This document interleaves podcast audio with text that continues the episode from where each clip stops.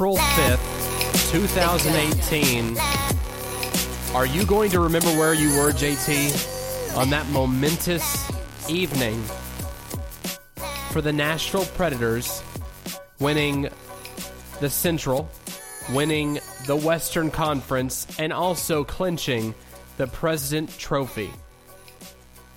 I mean, that's huge. It was against your Capitals. I'm sorry you guys were in the war path of the Nashville Predators, but hey, all I know is I was there on April 5th, 2018 to watch that momentous occasion happen on TV.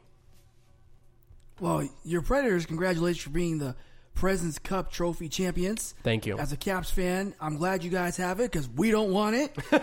but uh, I wish you best of luck and hopefully you'll break the curse like the Blackhawks did in 2012 2013 season. Yeah. Even though really that was a 2013 because we didn't have the 2012 part because True. of the lockout. True. But uh, wish you good luck and hope you guys go back to the final and win it. I believe I Just saw watch sta- out for Sidney Crosby. Yeah, I- I'll watch out for him. Uh, I believe that there was a stat online. It said in the past 19 years of the President Trophy winners, 29% of those teams actually went on to win the Stanley Cup as well. Even though it looks like we've had a drought of President's Trophy winners not reaching the finals and not winning the Stanley Cup, that's still pretty good odds. So I'm very, very excited to see what happens with the Nashville Predators. We'll talk more about that in our hockey segment. I just want to start the show off because I'm still very gleeful as to what occurred last night in Washington on Alex Ovechkin night, essentially. And we'll talk more about that once again in the hockey segment. So, welcome to the show. I'm very, very happy still. I'm going to be very happy for a while, actually, unless we lose in like the first or second round. Hey, don't jinx yourself. I'm not going to jinx it. No, I'm knocking on wood right now. the wood is here. I'm knocking on it, and we're good. So JT's here with me once again. He is looking very stylish tonight.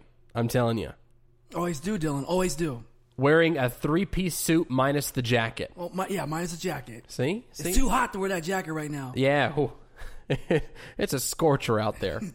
it's crazy to think that just only a few days ago It was Easter. It was cool outside. It was it was freezing for most Floridians. Now it's hitting the mid 80s. So it's beautiful weather outside, and I wouldn't be I wouldn't want to be anywhere else besides right here in Orlando.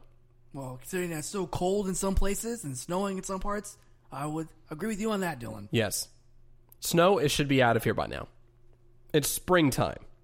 The bunnies are hopping. The birds are chirping. Like, come on, get out of here, snow. You jerk. Jack Frost making everything cold. Anyway, so let's move on to some sports news. A lot happened this past week that we need to talk about. First of all, some big news in the NFL. Huge news, even bigger than free agency. The Tennessee Titans unveiled their brand new jerseys on April 4th, and there have been mixed emotions. Needless to say. Don't you agree? I agree, Dylan. The biggest thing that, like I mentioned, we talked about this earlier before we went on the air. It's going to take us some time to get used to. Remember, the Titans. I think when, they moved from Houston when they were the Oilers to Memphis and then Nashville, they kind of the jerseys in the past they've always worn. They've always kind of kept the colors of the original Houston Oilers, and then more recently they've kind of gone to the dark Titans colors, the dark blue one and the sky blue on the shoulders, the white jerseys with the sky blue on the trim, and for a while there was one year we had like the baby blue like this, and then we had the dark blue on the top. But the Titans and I, I like the white helmet. That was really cool. Yeah, the white helmet was great. You know, made it kind of stand out because not many teams had it. Only us, the Jets, the Cardinals. There's one team on top of my head I can't think of right now that wears white helmets. Oh, the Dolphins. Yeah. But when they announced, what was it? Was it Tuesday or Wednesday? I can't remember what day it was. I think It was the fourth, so it was on oh, Wednesday. Wednesday, okay. Mm-hmm. So when they announced on the press that they were going to do jerseys, we were kind of getting excited. Okay, hopefully not overdo it. But when they we saw those jerseys, the first thing that threw me off to them was the blue helmet. I'm like, the blue helmet. The navy blue helmet is Are we the kind Toronto. Argonauts? Sorry, Toronto fans. I'm not trying to bash your team. I'm just when I first saw the helmets and And the jerseys, that's the first thing I thought of. The Toronto Argonauts, like that's we're starting to copy the like you know. Remember the Buffalo Bills before they went to their more original look? They had like those kind of CFL like Montreal Alouette Yeah, looking yeah, yeah, yeah, yeah. And I thought we were kind of doing the same thing.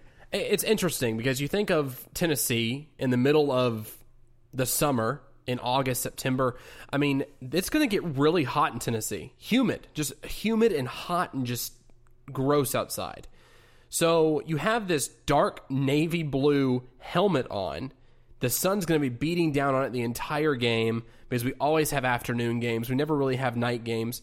So it's going to be really interesting being a player. I, I, I have to think you're going to get really, really hot in that in that uniform. Not just the uniform, Dylan, but when the jerseys came out. Remember, the leak came out a few days ago before the. Well, it came out a day before. and we were thinking because at first when I, I could have sworn when I saw that jersey, the it had the stars on the sides. Yeah. So I, like the Titan stars on on the that surround the T, and I was thinking, are we trying to copy the Dallas Cowboys or something with the stars on the sides? But when the jerseys actually came out, they didn't have the, the red star on there. They had the Nike logo. The Nike That's logo and then the red stars inside, inside of the, the, neck. Yeah, I thought that was pretty cool though. Even though that's kind of more of a soccer thing. Usually, a lot of soccer teams do that. Yeah. So that's pretty cool. So the blue one, I'm not feeling so much, but the alternate jersey, that's the Titans colors. That's what they're calling it. That doesn't look too bad. It looks pretty good. I like that one. The light blue? and the white. Yeah, the light one. The light blue They're is calling really, it the really nice. Titans Crush, which I'm assuming they're going to probably wear that on Thursday Night Football. The color rush, yeah, the color yeah, rush the color jersey. rush jersey, Mhm. Titan Rush. then uh, It's close. It's close. the white jerseys aren't too bad either. Those those look pretty good. Those aren't too bad. They look good. Uh, The one thing that threw me off was the font. The font of the Yeah, of they- the numbers they look look like- way well, too much like the Tampa Bay Buccaneers, Buccaneers. man. Yeah, way too much like the Tampa Bay Buccaneers. Arr, pirate. What? It's really strange. I mean, I, I do get it that it is sharp edges. It looks kind of like a gladiator sword. I guess they're kind of going to. Mm-hmm. And also, speaking of a sword, they do have the shoulder bl- the shoulder pads as silver swords um, that stick out, which is really really cool. Yeah. Um, it's a great detail on the jersey. So that's one of the coolest things about it. The stars inside the neck is really cool. It kind of reminds me of the piano keys in the Nashville Predators jersey inside the neck, which is really cool. Um, there's not really a nod to Tennessee besides the stars. I mean, that's really the only nod we have to Tennessee. But Titan wise, I mean, we have the Titans logo right above the numbers on the chest. We have, I mean, the jagged edges on the numbers, and that's about it. So, I mean, I don't know. It, it has to grow on me. I, I do like the light blue one. After examining the light blue jersey, I love the light blue jersey. It looks fantastic. The white one's good. It, it, it is more of our way, like like our away jersey from last year. I mean, it's not much different from our away jersey, but the dark navy blue, it looks kind of strange, especially with the navy blue helmet. uh, It's just way too much navy blue to me. It, I don't know. It, it just I, I don't get it. But with the navy blue and the baby blue, that's a really weird color clash as well. I just don't I don't like that combination either. well, Dylan, we should probably reach out to your friend Amy Wells, the host of the official Titans podcast. We could. We can give her some. She can give us some more insight onto the jersey. But I, again, originally I didn't really care for the jerseys. However, they are growing on me now. The font is the thing that's still I'm still kind of skeptical about. I don't really like the font, but other than that, the colors are okay. I feel like uh, we're designers now. We should just be, you know, costume designers for a Broadway musical. It just sounds really strange hearing these middle aged men um, between the ages of like, you know, 25 and 50 talking about the style of an NFL jersey and how it doesn't look good and the, oh, the colors are not contrasting correctly. It just sounds really strange to me, but. Well, Dylan, I mean, our, like I said, jerseys aren't bad. Like I said, it could be worse. Look at down south here, the Jackson, or for us up north, the Jacksonville Jaguars. Yeah. When they had the the, the helmet with the black and gold, in gradient fade I'm of the like, gold, yeah. What? Or what's another team? The Miami Dolphins down south from us when they had those orange crush jerseys on Monday Night Football. I wasn't really feeling that. Color rush. I know, Color I know, rush. but I, I'm just not a big fan of that. It's Orange Crush. I can kind of see what you're Color talking about there. Yeah, Color Or Rush. It could be worse. I mean, the New York Islanders when they used to have the for one season that Gordon Fisherman logo as their primary logo. I don't get it. It could have been worse. Yeah. Oh, well, I, I I do like them overall. I do like the jerseys. I think it's a nice contrast to what we had last year. And hopefully, these new jerseys will cause a stir in Nashville and hopefully propel us further into the playoffs next year and hopefully contend for the Lombardi Trophy. Definitely, Dylan. All right, let's move on and talk about the New England Patriots because they're in the news as always. As they made a trade, they traded their wide receiver Brandin Cooks to the LA Rams. So, Dylan, what are your thoughts on that? Because initially there was speculation when this news was announced was, oh, the Patriots they're getting rid of Brandin Cooks because that's who the Rams really wanted instead of Odell Beckham. Now the Patriots are going to make a run at Odell Beckham. But Bill Belichick says not so fast. So I think that with they're getting leverage in the draft. They're getting another draft pick at number uh, in the first round. So they have two first round draft picks now. They also got an additional fourth round draft pick, I believe, from the Rams with this trade. So it's a good trade. I think it is. I mean, Brandin is great. Yes, don't get me wrong. If he was in the championship game last year, do I think they could have they could have won the game because of Brandin Cook's depth at wide receiver? Yes, I do believe they could because they, he is the the deep threat in that offense. However, I mean, we know Bill Belichick. He can turn a rock into a diamond very, very quickly. And so I think that he can do whatever he wants when it comes to wide receiver and still have a successful team. That defense they have in, in New England now, it's nothing to gawk. It's nothing to just, you know, brush off anymore. That's a really, really good defense in, in with the Patriots. Matt Patricia left a good legacy there. So they have some really good players on defense. They just need to bulk up the offense, and I think they'll be able to do that in the draft and also in free agency too. We'll see probably see some players going over to New England pretty soon wide receiver wise, and I don't know what names to look forward to. Um, like you talked about, Odell Beckham Jr. is still kind of his name's kind of out there still. The Rams aren't going to be getting Odell Beckham Jr. anytime soon because they just got Brandin Cooks. So maybe New England looks at Odell, but you know we'll see what happens. All right, Dylan.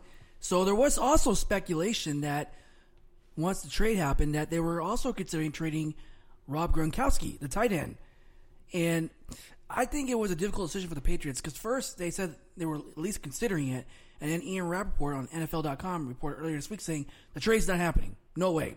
Now, I think what the Patriots were looking at was look, we've already won a Super Bowl without Rob Gronkowski. So do we really need him when we've already proven we can win without him? We're paying him a lot of money, but he can't stay healthy.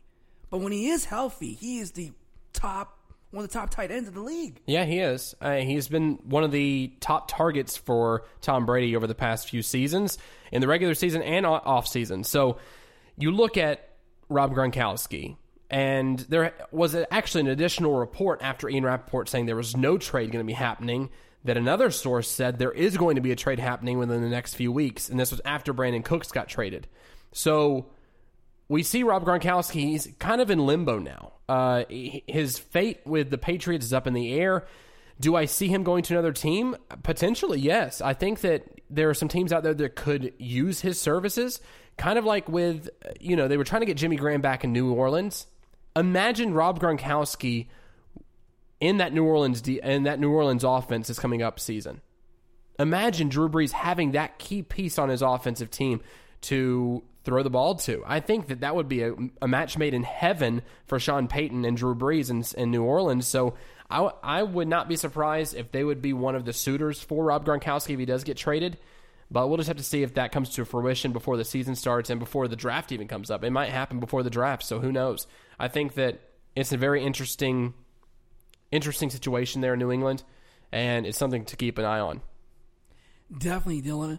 Well, one thing I will definitely keep my eye on now, now this actually happened, this news broke yesterday, or actually two days ago. RG3, after being out nowhere for a season, he is now apparently back with the Baltimore Ravens. Where did he come option. from? Where did he come and from? Dylan, you know what's funny was when they made this announcement, Twitter was losing their minds. The last time we talked about RG3, when was the last time he was brought up on an ESPN broadcast? When was the last time Fox Sports talked about RG3 the on the broadcast? The last time I at least believe that they talked about RG3 was because remember the Cleveland Browns because that's the last team he was with. He's the only quarterback within the last few years that's gotten the Browns a win. He's Which is incredible. One. That's a great resume for him. I'm telling you, He because he's the only one that can do win, it. Because Cleveland didn't win 80 games last season. So, um, for me personally, I mean, also I'm happy for RG3. I went, to, he went, me and him went to the same high school. We were in the same track team, so I know him very personally and wish him the best of luck and hope Oh, yeah. it works out for him. But RG3, you know, he's at least he's healthy because he didn't play nowhere last year, and the Ravens, Dylan, they're taking a huge risk. Because, but let's face it, Joe Flacco, he, he didn't dominate last season. They don't know if he's going to stay healthy. So at least he's going to be a backup, and they need an option of you know mobile quarterback that can move the offense around because the Ravens really struggled with that last year in the AFC North. And when you got teams like the Steelers, the Browns, the Bengals, there's a reason, Dylan, why I call it the black and blue division. Joe Flacco's going to get beat up, and he's getting older. He ain't getting younger. Yeah, he's not getting younger, but you look at it as a bargaining chip. It- what if RG3 comes in and has a really, really good preseason? If he plays in relief of Joe Flacco for game three and four of the preseason and he lights it up, you know what? That's a really good thing for the Baltimore Ravens because then they either A, have a really, really good backup for Joe Flacco, or B, they can get a trade. They can get some trade value from RG3 if they decide to do so. No, you're So- right, Dylan, because he's only on a one year contract. So for me, if I'm RG3, you just kind of take it as an audition. Do the best a- you can. it's a smart and move. Look, if you do really great, another team's going to pick you because we know teams need quarterbacks. You're paying a very, very small fraction of what a quarterback usually gets paid in a regular season. So they're only paying him a million dollars. And that's based on bonuses and all that kind of stuff, too. It's not all fully guaranteed. So if RG3 does well, this is a huge win for the Baltimore Ravens. If he doesn't, it's chump change to them. They don't care. They can just give him to somebody else or trade him, possibly get a, round, a, a, a late round pick in the draft for next season and go from there. So, you know, I think it's all a win win situation for the Ravens. I really think it is. And it's a win win situation for RG3, too. This is a good chance for him to be on the stage of the NFL and show that he can actually still play with the big boys in the big league. So I think the NFL is a great place for him right now. Well, speaking of comebacks, Dylan, another quarterback who we talked about last week who's trying to make a comeback, Johnny Manziel. He makes his debut in the Spring League, which starts tomorrow, which is like an eight game uh, season, and you're going to have scouts go out there and see him play. So I know he's been doing very well in his pro days and everything. So, Johnny Manziel, how do you think he's going to do?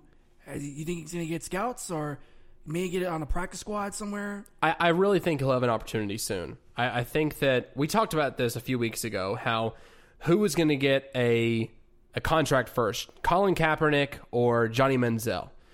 I really think Johnny has a really, really good chance of getting on a team somewhere. Someone will give him an opportunity. He is a Heisman Trophy winner from 2012. He's only two years removed from the NFL. I think that he has a really good shot of getting on a team, getting on a practice squad, or something, being a backup, being a third string quarterback. I don't think he cares where he is on the depth chart. As long as he's on an NFL team, he'll be happy.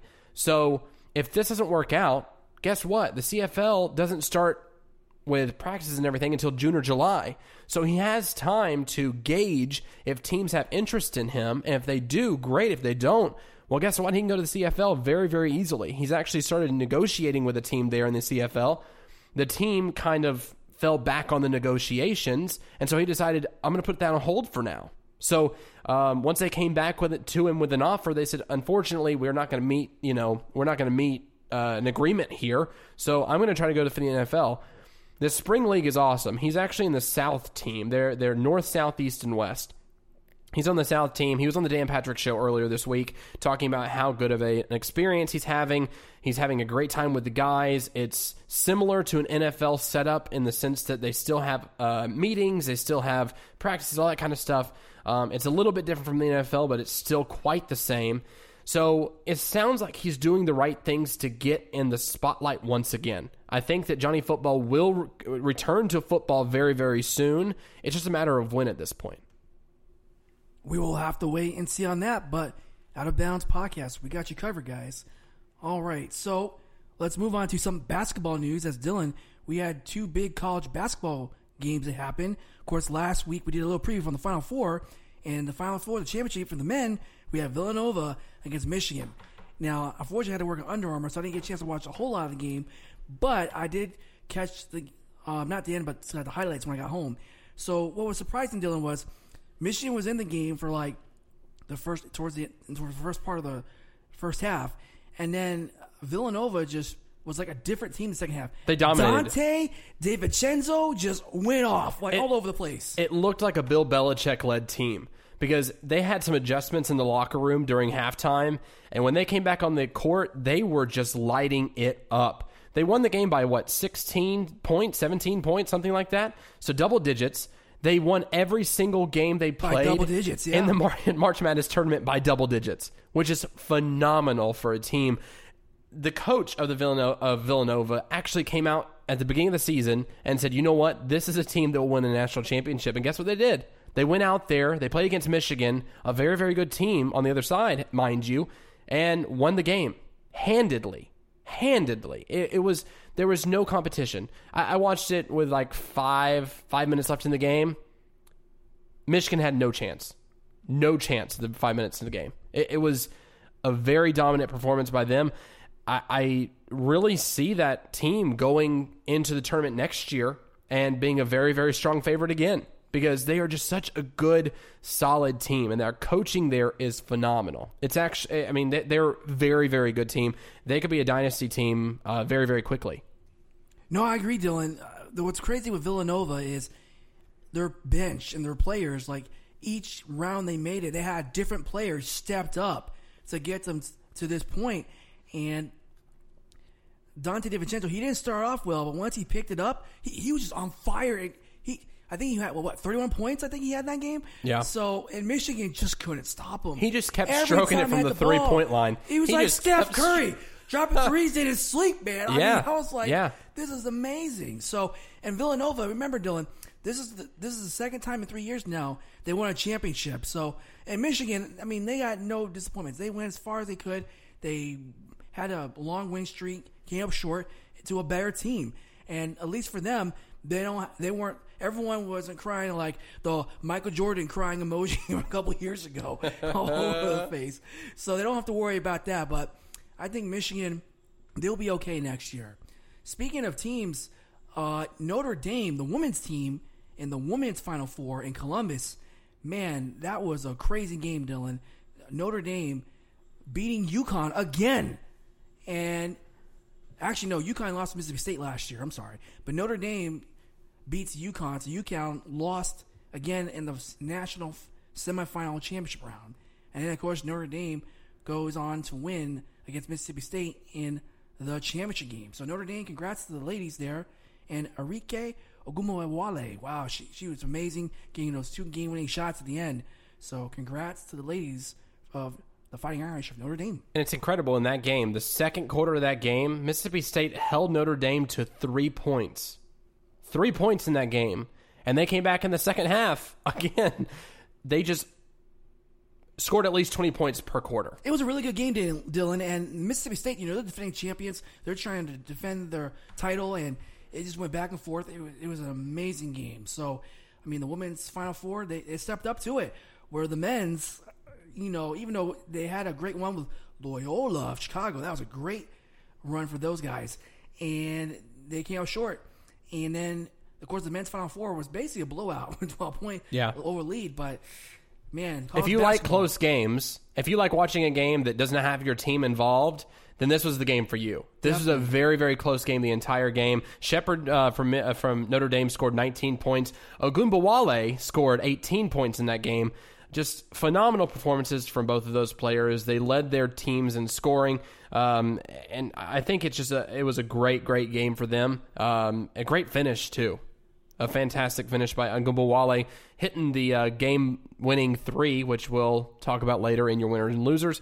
But just yeah, an incredible back and forth game, and um, it was it was great TV. Definitely, Dylan.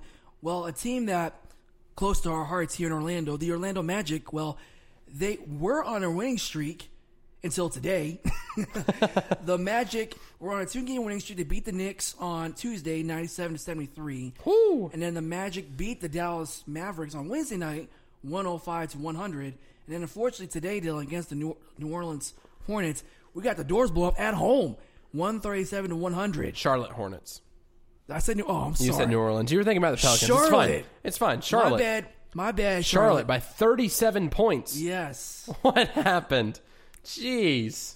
So that was crazy. So the Magic, they two game winning streak went to a close, but the Magic, the season's almost over. They're just getting ready for next year. There's already been talk, Dylan, that the, the Magic might fire their coach, Frank Vogel. He might be gone before the season's over. Which, I mean, at this point, does that surprise you? No, They need a new coach. I'm kind of like the Magic. We went through this. We had Jacque Vaughn. We had another coach before that. I mean, the Magic. I know we're not like a, a sexy market like L.A. or something, but can, can you get like an upcoming or like a, a college coach? We could. I know there was a time we could have got Billy Donovan, but he left after like what one day. And Yeah, yeah. to Florida. That would have been a natural pick, but and now he's at Oklahoma City with the Thunder. But uh, you know, I don't know what else the Atlanta Magic can do, Dylan. It's just every year they they can't get players. They draft the wrong type of players, and then they trade their best player like Serge Ibaka a couple years ago, and now we just we just can't win. So we'll see. well, like you said again, this market is not a sexy market for NBA. Not compared to Miami. It's really not. You, you look at Miami, you look at Los Angeles, you look at Oklahoma City now. I mean, with with Westbrook there, Houston. I mean, Houston's a huge market. San Antonio's a huge market. New York, even the Knicks are a better market than Orlando. So the Knicks are terrible. I know, but still, people love to play in New York. They they I, I don't know what it is about. it. they just love to play for New York. New York Knicks and Brooklyn Brooklyn uh, Nets. Like what? Two of the worst teams well, in the the New York NBA. Knicks are right now busy trying to recruit LeBron James. They're already putting ads up there saying, "Prove you're the real king of New York." Okay, okay, okay, Knicks, calm down. He's not going to New York. I can I can promise you that. LeBron James is not going to New York. All right, Dylan. Well, speaking of New York, just up the road from New York, Boston, home of the Boston Celtics, uh, Kyrie Irving Oh, I knew this goes was gonna down happen. with an injury, man. And Awful. man, I mean, first Braden Hayward earlier in the season, first game, and now Gordon Hayward. Gordon Hayward. Gordon Hayward. Can't get my names right today. and now fine. Kyrie Irving. So he's out for the season. So he'll be ready for training camp next year. But the Celtics, this is a huge blow, Dylan. A lot of people thought they were going to go to the finals. Yeah, well, without Now Kyrie, they're not. Toronto and Cleveland. Yeah, are they even going to make it out of the first round? That's the real question. Yeah, Without Kyrie question, Irving, man. I don't think they can do it. I really don't think they can do it. Kyrie was the the glue for the Boston Celtics this season, and without him playing, I mean, it's going to be really tough for them in the first yeah, round. they could play the Wizards in the first round, Dylan. So it's not John Wall. Oh man, he's- Yeah, not might have a looking field good. day against that Celtics defense. Not looking good. It might look really, really good for the Washington Wizards. Uh, let's move on to some NHL news and some hockey news. So let's go to the college Final Four first, or the Frozen Four in Minnesota. Notre Dame and Minnesota Duluth actually head to the championship game, and um, that's going to be a really good matchup, I think. Uh, we have Minnesota Duluth. They are the Cinderella team of this tournament. They're the runners up. They made it to the final last year. Yeah, but I mean, still, they, they this tournament they were actually ranked what third in their division. So I mean, they- they're actually one of the Cinderella teams. Notre Dame was ranked second going into this tournament in their division. So it, it's a good matchup as of right now. I, I think that Minnesota Duluth will continue their Cinderella story and actually win this year against Notre Dame. That's just my prediction. But JT, what do you think about this tournament? Well, Minnesota Duluth, they went on a great run, Dylan. They barely made it in the tournament in the tournament after losing in the NCHC semifinals. And Dylan, this team is very young. They got like ten freshmen, and they got some uh, key players in this team. Uh, Scott Perunovich, the defenseman. They got Riley Tufte, the left wing sophomore, uh, who's getting a prospect look for the, the Dallas Stars. And you got Joey Anderson, the right wing, who is a skilled defender. And the New Jersey Devils, they're looking at him to pick him up when he's eligible to go to the draft. So the Minnesota Duluth, Dylan, they got a lot of good players on the team. You know, Minnesota, it's state of hockey. They're oh, always yeah. going to have good Oh, yeah. players. So it's going to be very interesting to see how they do. But Notre Dame, going as far as they have, they've done pretty well too. Notre Dame's got a lot of good players. Cal Morris, their goalkeeper, he has a .945 save percentage and a 1.91 goals against average. So he's done very well. He's looking up by the, getting looked at by the Los Angeles Kings. You know, Jonathan Quick leaves, they're going to probably draft him. So he's going to be a groom and goalie for them down in the future. You got Jack Evans. I'm sorry, Jack Jake Evans, the center. He's a senior. He's getting looked at by the Montreal Canadiens. And you got Jordan Gross, the defender, uh, senior, who's going to get looked at by an NHL team down the road too. So, you know, a lot of good prospects that the NHL is definitely paying attention to because the championship game will be tomorrow night. And you look at Notre Dame, you look Notre Dame too. Notre Dame has actually scored ten goals in this tournament, which is very good offensive numbers for this tournament, it looks like. And so Minnesota Duluth, they're not really scoring that many goals, but they're doing just enough to win. And so their defense has been very, very solid this tournament. So it's offense versus defense essentially in this game. Notre Dame played a really, really close game against Michigan, um, winning four to three. So going into this game, I think they're going to be a little tattered, a little, a little injured. I think so. I think that when Minnesota Duluth is the perfect time for them to pounce, and I think they'll win big in this game against Notre Dame. I agree, Dylan. I mean, like I said, they made the final, they lost. And I think this year, making it back, I think, and it's at home, it's a home game because it's in Minnesota. They need redemption. So I think they're going to redeem themselves and they're going to bring it home. Speaking of Minnesota, their pro hockey team, the Minnesota Wild, they lost their star defenseman, Ryan Suter, who I'm sure is close to your Preds heart. Maybe not so much when you got rid of him, but uh, he got injured, so he's going to be out for the rest of the season. It's a huge loss for the Minnesota Wild, Dylan, because the Wild, they're, they're going to make the playoffs and then they're going to play the the Winnipeg Jets in the first round against Patrik Laine. Man, wow, Minnesota, are they going to finally get past the first round? Do you think, or you think Winnipeg Jets just going to beat them? I think Winnipeg's going to lay it to them. I, th- I really think so. I mean, Ryan Suter was the best chance they had to to potentially win against the Winnipeg Jets, but now that Ryan Suter is out now, um, that was their number one defenseman. He he is the rock of the Minnesota defense, and so without him on the ice, without him providing um, scoring depth and also just that blue line presence that he brings to the ice every game, it's going to be really tough for them to keep up with Winnipeg. I see Winnipeg winning in five games in that series. It's going to be a very very quick series for Winnipeg to win, even though it's divisional rivals. I mean, Minnesota and Winnipeg they have a good rivalry, but again, Winnipeg is just their scoring depth is scary, and I'm so glad we're not playing playing into the first round because that would be very very bad for us. But hey, you will in the next round. We will in the next round. Minnesota, assuming you get past Colorado, at least that's a team that looks like you're going to play in the first round. As of right now, yes, and I feel very very confident in winning against Colorado, especially since we have home ice throughout the playoffs this year. Um, that's very very good for us, and it bodes well for us in the um, in the win compartment. Well, Dylan, speaking of championships, they're uh, in Vancouver in Canada. The Sedin twins are going to call it a career at the end of this season. So, Dylan, what is your favorite memory of the Sedin twins? If you have, remember Vancouver? I think they had a rivalry with Nashville. they bit. did in the they knocked us out of the playoffs. They knocked us out of the playoffs in 2000. I'm trying to think of what year that was. I think I was still actually in high school, so that was probably 2009, maybe 2010, something like that. Um, heated rivalry against the Vancouver Canucks and Daniel and Henrik Sedin. Yeah, man. Yeah, they, they, they, they're they're also rivals with the Blackhawks. Those two teams hate each other. Yeah, they're, they're fantastic players. They, they definitely were the the rock when it comes to uh, players on the Vancouver Canucks. They were the players to, especially on that 2011 Stanley Cup run team that when they made the final and lost to Boston. That might have been the year that we actually got knocked out by Vancouver was 2011. Uh, but yeah, it, Vancouver is a very very good team, and they're going to be sorely missed by that organization when they retire this year. Um, they played their last home game last night. Yeah, and, uh, I think was it Daniel maybe it was Henrik. One of, them, one of them scored the game winning goal. One of the twins scored the game winning goal against Arizona last night for them to win. So that was uh, amazing. But well, the Caps we don't have much beef with Vancouver, but the Sedin twins they're definitely missed, like you mentioned in Vancouver.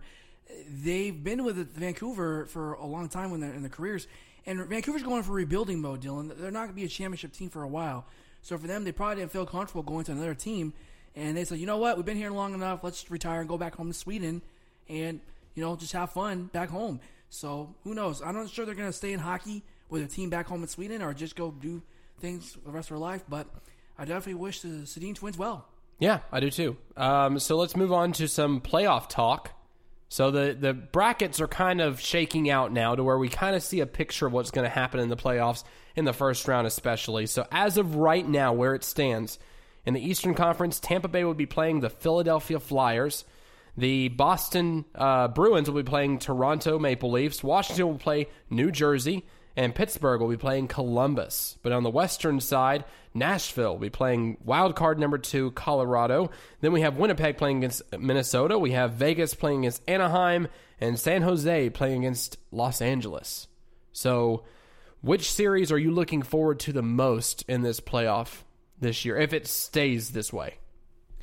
Well, I think the games we're going to look forward to, obviously, is LA, San Jose. I think it's going to be a very entertaining series.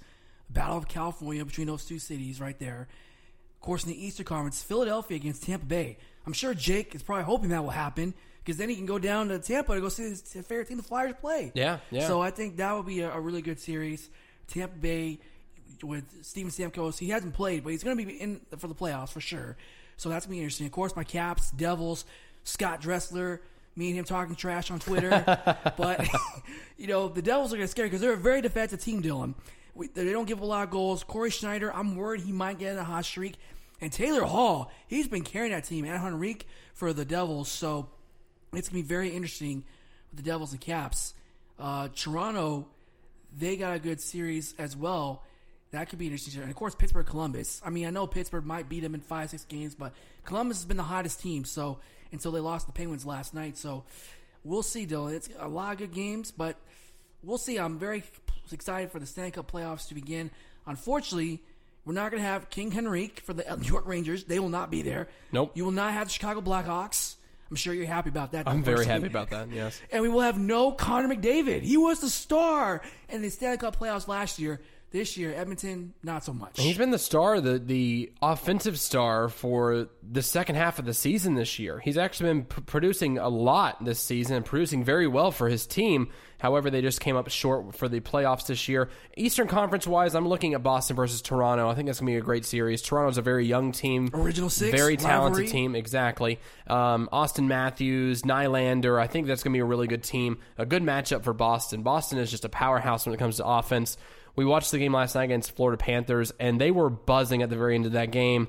I'm very, very surprised that the Florida Panthers came out with the win that that game. Um, Luongo had a very, very solid game last night against the Boston Bruins because they were throwing everything at him.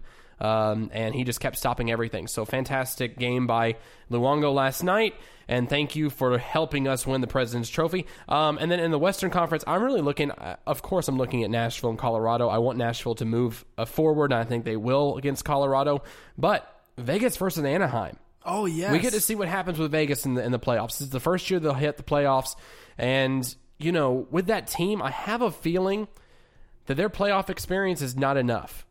I don't think it is. and it the is. Ducks are a very playoff experienced team. and the Ducks are a very, very chippy team. Yeah, They're a very, very aggressive Getzlaf. team. Ryan Getzlaf. I mean, uh, just that team is very dominant on the ice when it comes to playoff time. So I have a feeling that Vegas will not be able to hold up against um, the Anaheim Ducks this season.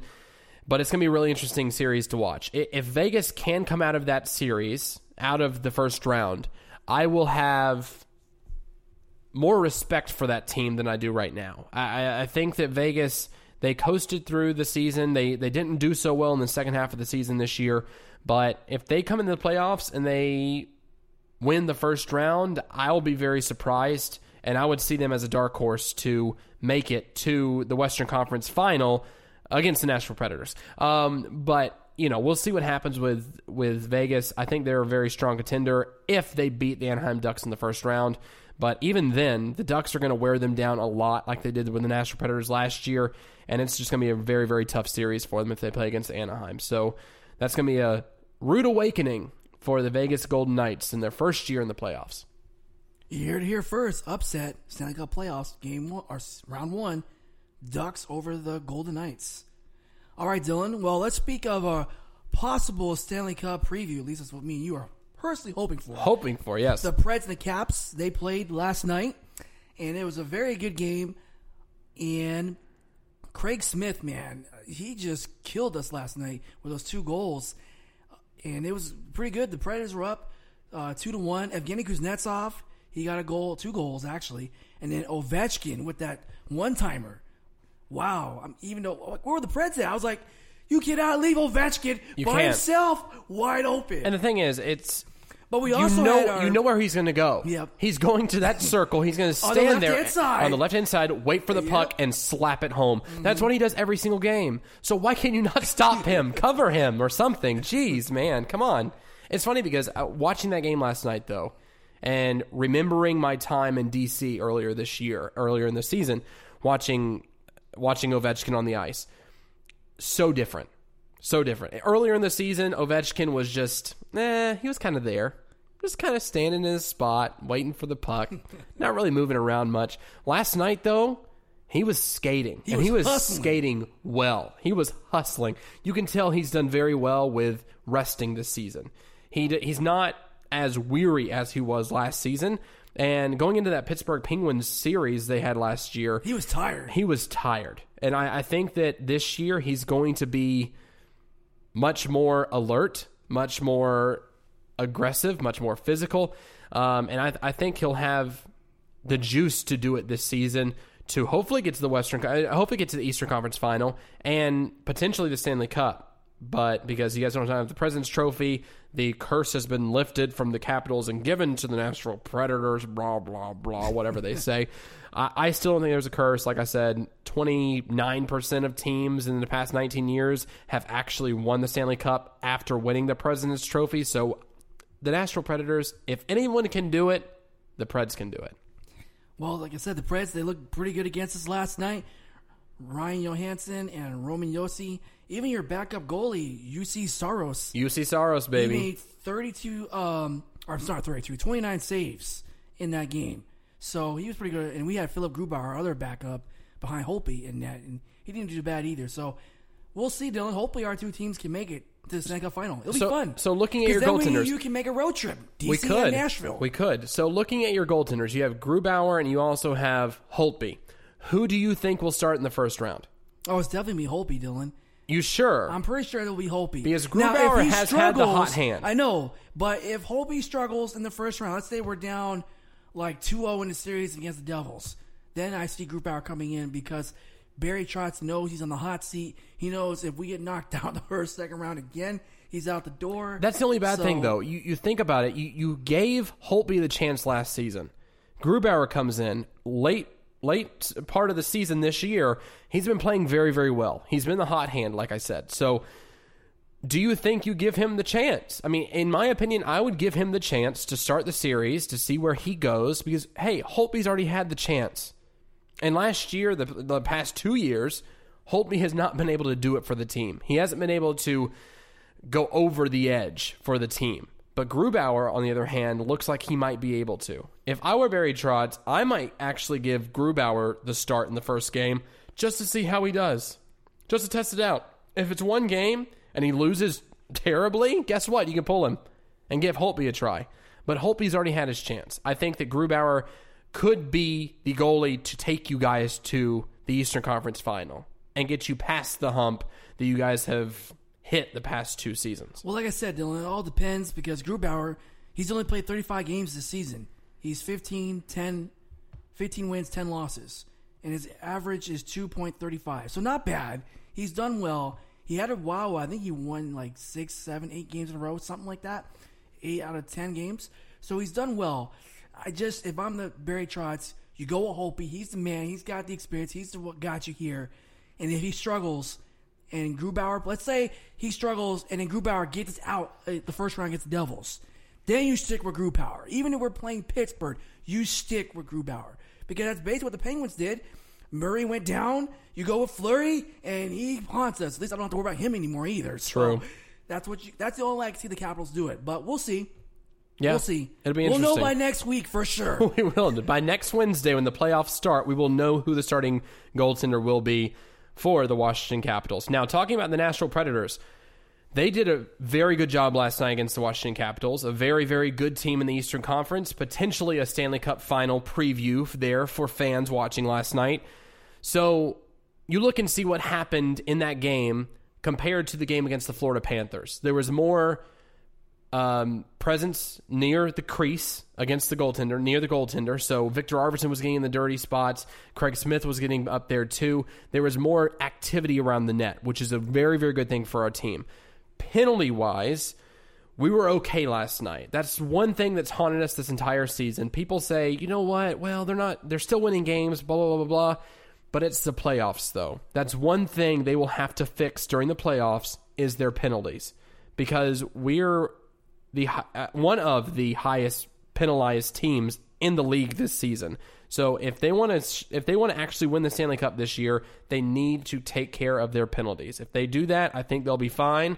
But it looks like everyone's producing too. Everyone is contributing to these wins we have, and we have a different star every single game. Like last night, Craig Smith. The night before that, Filip Forsberg, potentially, and then they waved off that goal that would have tied the game to send it to overtime on a very, very controversial goaltender interference call, which it shouldn't have been goaltender interference. It was a, a good goal. If you watch it back, you see that the, the Florida Panthers player is pushing Viktor Arvidsson's stick into the glove of Luongo. Luongo did not have control of the puck. It was underneath his right pad, and it slid underneath him and went into the goal. And Filip Forsberg just pocketed the goal. Eh, it was a beautiful play. However, again, Toronto calling down, saying, you know what, we're going to take a look at that because we want this storyline to continue of Florida Panthers being the Cinderella story of the NHL this year.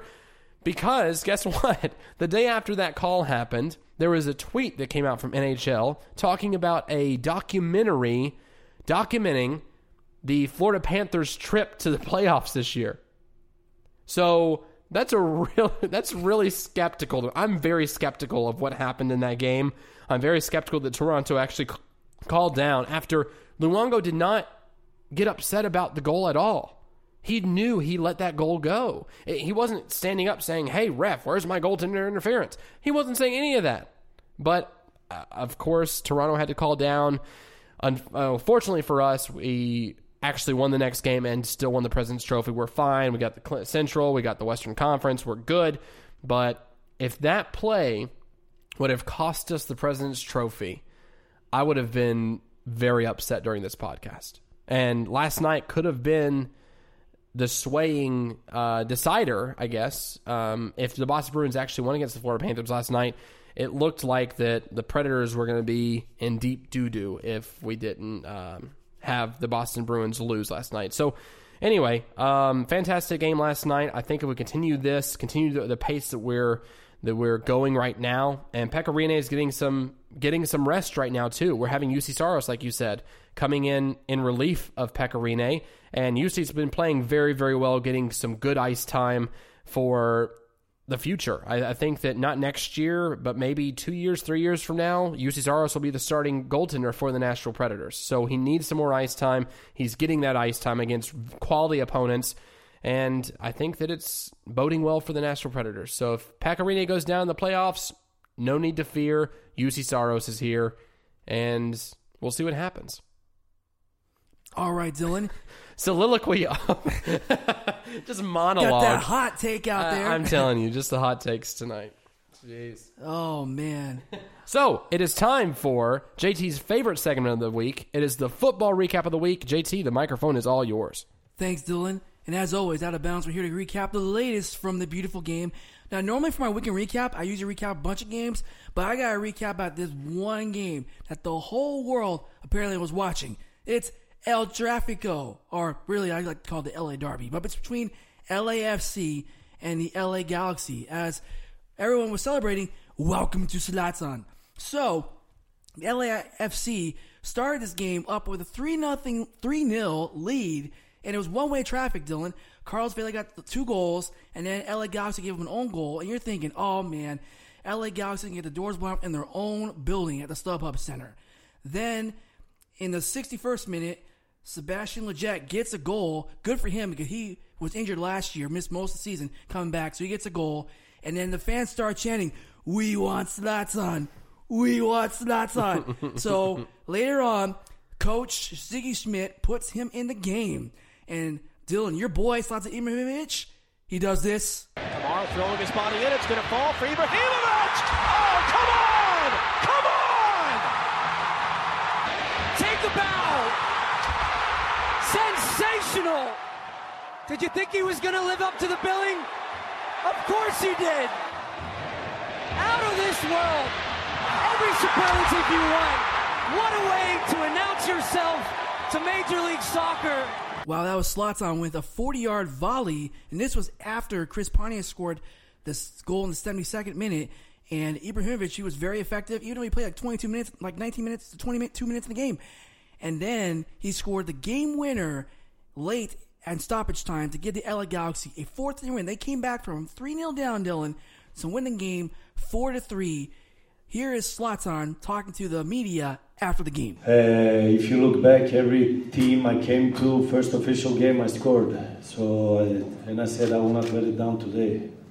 I will score also today, and uh, I was just waiting to come in because when you lose 3-0, the adrenaline is pumping even more because you wanna you wanna be be able to do something, help the team, help especially when it's when they're in a difficult situation. And I just wanted to come in, and then the fans were demanding something, and and I gave them Zlatan.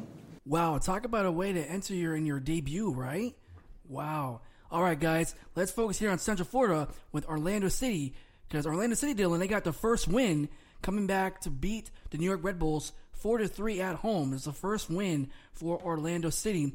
We got Portland coming up this weekend. As for Orlando Pride, the Orlando Pride, Dylan, they lost the Washington Spirit 2 0. The Orlando Pride are off this weekend. All right, Dylan, on to some soccer news. So, for soccer news for the U.S. Open Cup, they are making changes. So, we're going to have a playing around with the Cosmos, Miami SC 2, and Jacksonville Armada. They're going to play in the play around starting May 6th. And then we have the first round beginning May 9th. So, that's to be pretty cool. They're going to put more money in geographically, and they're going to have teams kind of get even reimbursement for each, each round they go. So, that's pretty cool. Dylan, your boys, Nashville SC, they also made history this past weekend as they got their first win on the road against the Bethlehem Steel. Michael Cox, he scored the first goal for Nashville SC's history. So congrats to them, Nashville SC. Dylan, we'll see how they do this season. They play Charlotte tomorrow, uh, the Charlotte Independence. All right, Dylan, some games to watch this week. There's only one game that you guys really should watch this weekend, guys. It is the Manchester Derby between Manchester City and Manchester United.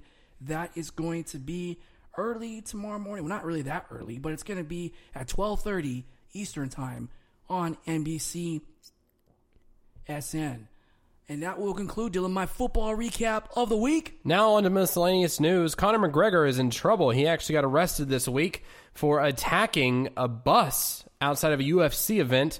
Uh, several people were injured. Apparently, there were some conspiracy theorists saying that he was making a, a announcement, pretty much saying he would be coming to WWE somehow. I'm not really sure why, uh, because of Ronda Rousey's attachment to the WWE nowadays. So we'll see if something comes of that um, in the coming days. And then also Tiger Woods is getting some hype for the Masters. He is actually the favorite from Vegas coming into the tournament. He was the favorite to win the Masters this season. So, do you think Tiger has what it takes? Well, he made the cut today, Dylan, so we'll see how he does. I would like to see how he's going to make it to these next two rounds. I don't think he's going to win it, Dylan, but he's definitely getting confidence. And we still got three more majors to go this season, so he may not do well, but maybe he might do well at the British Open or the U.S. Open at the end of the year. So we'll see. Well, good luck to Tiger. So let's move on to our winners and losers. JT, I will start with you first, sir. All right, Dylan. So my winner this week is Arike Ogunbowale as she hit two game winners against UConn and Mississippi State to win. Here's Adam Amin with the call. For a trip to the national championship. Ogunbowale. Good! One second remaining. No timeouts for UConn. Williams down the floor. Samuelson. Notre Dame with the win. Off to the title game. Ogunbowale for the win. Good! Arike Ogunbowale wins the national championship for Notre Dame! Adam Amin on ESPN with the call there. So she's my winner this week.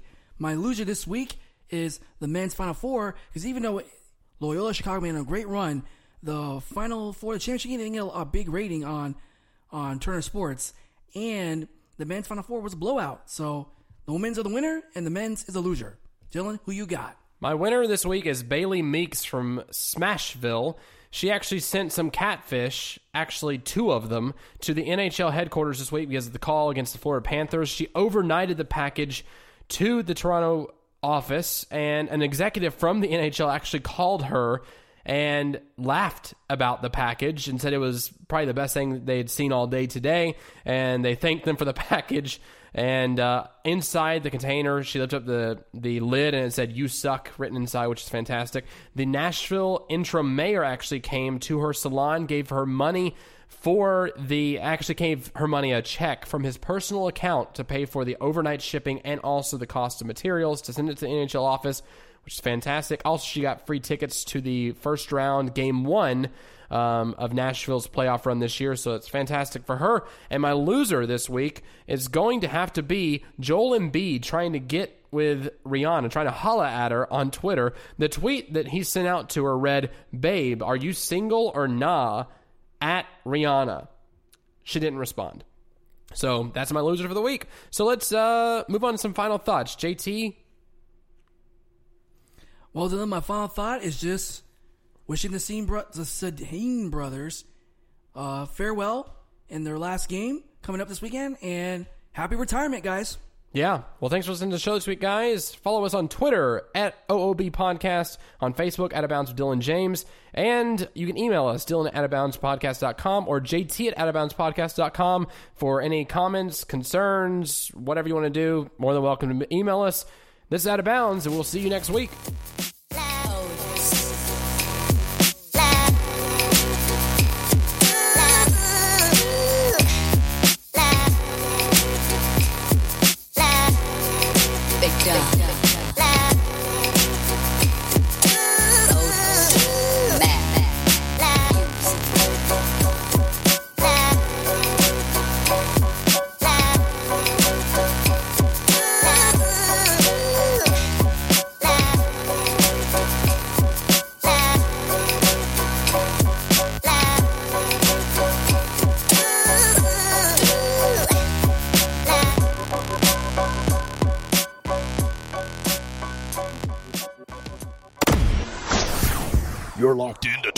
7 Sports Talk.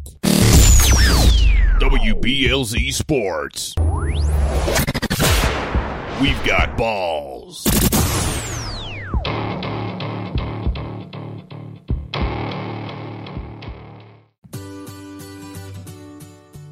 I'm Stephen Joderin from Uncle Sam's Soccer Podcast. Hi, I'm Armand Kafai. Be sure to give us a listen for the best coverage in American soccer. Follow us on Twitter at Uncle Sam Soccer Pod and give us a subscription on iTunes and Google Play. You don't want to miss it.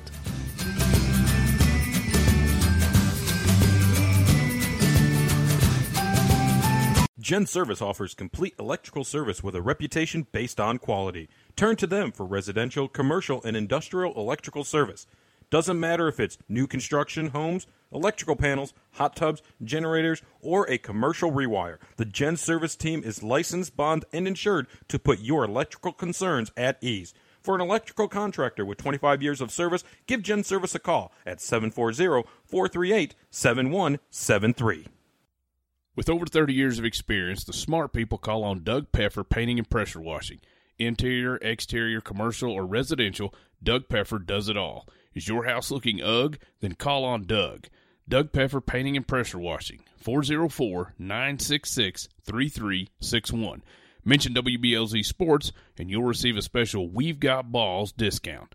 That's Doug Peffer Painting and Pressure Washing, 404 966 3361.